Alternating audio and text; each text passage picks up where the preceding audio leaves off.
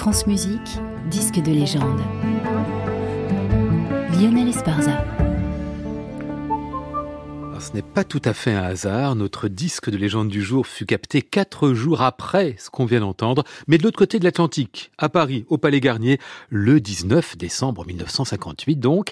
C'est le deuxième volet de notre semaine, l'automne de la Calas, la grande nuit de l'opéra.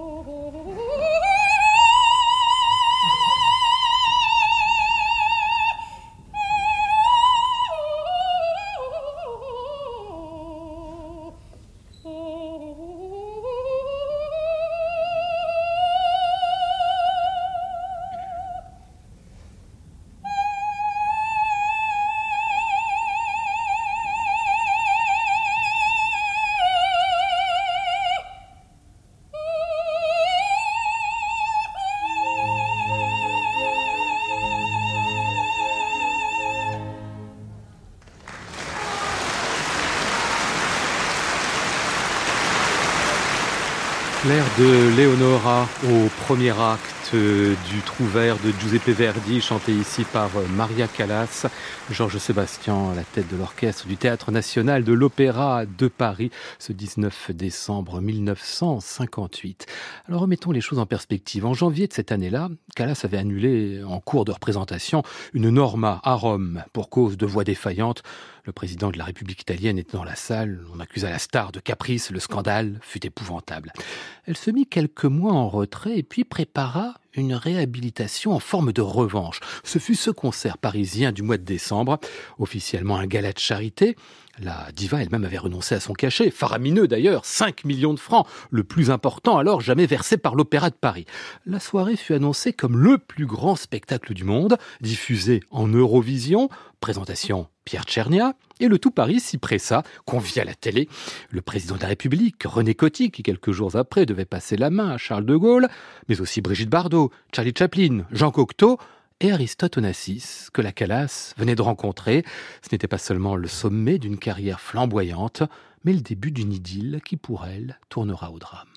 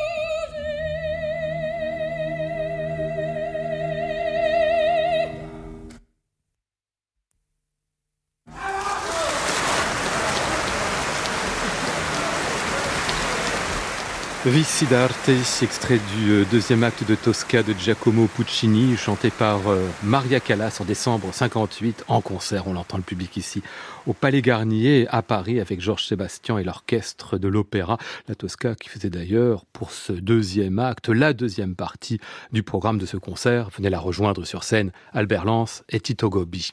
Alors tout n'est pas absolument réussi dans ce que Callas fit ce soir-là. On entend par-ci par-là des contractions, des attaques un peu hasardeuses, mais il y a aussi ce legato miraculeux, l'intensité, des prises de risques insensées et une charge émotionnelle considérable, on l'a entendu ici, sans oublier la capacité de Maria à créer l'événement, en particulier avec l'air de Rosine ou la voce poco fa du Barbet de Séville, de Rossini, où la Calas, malgré les difficultés techniques, littéralement transporte le public.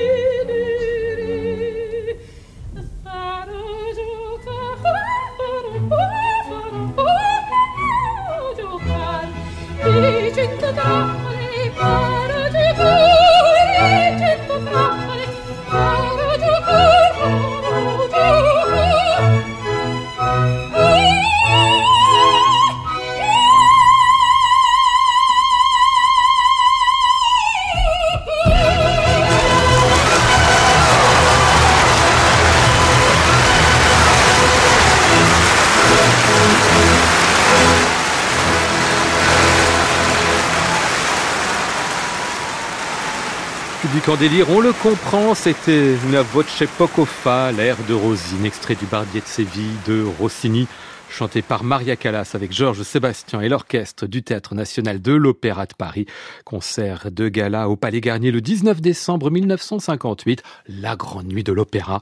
C'est aujourd'hui notre disque de légende à retrouver et podcaster sur le site de France Musique et sur l'application Radio France. Suite de notre semaine l'automne de la Calas, demain à 16h dans Relax.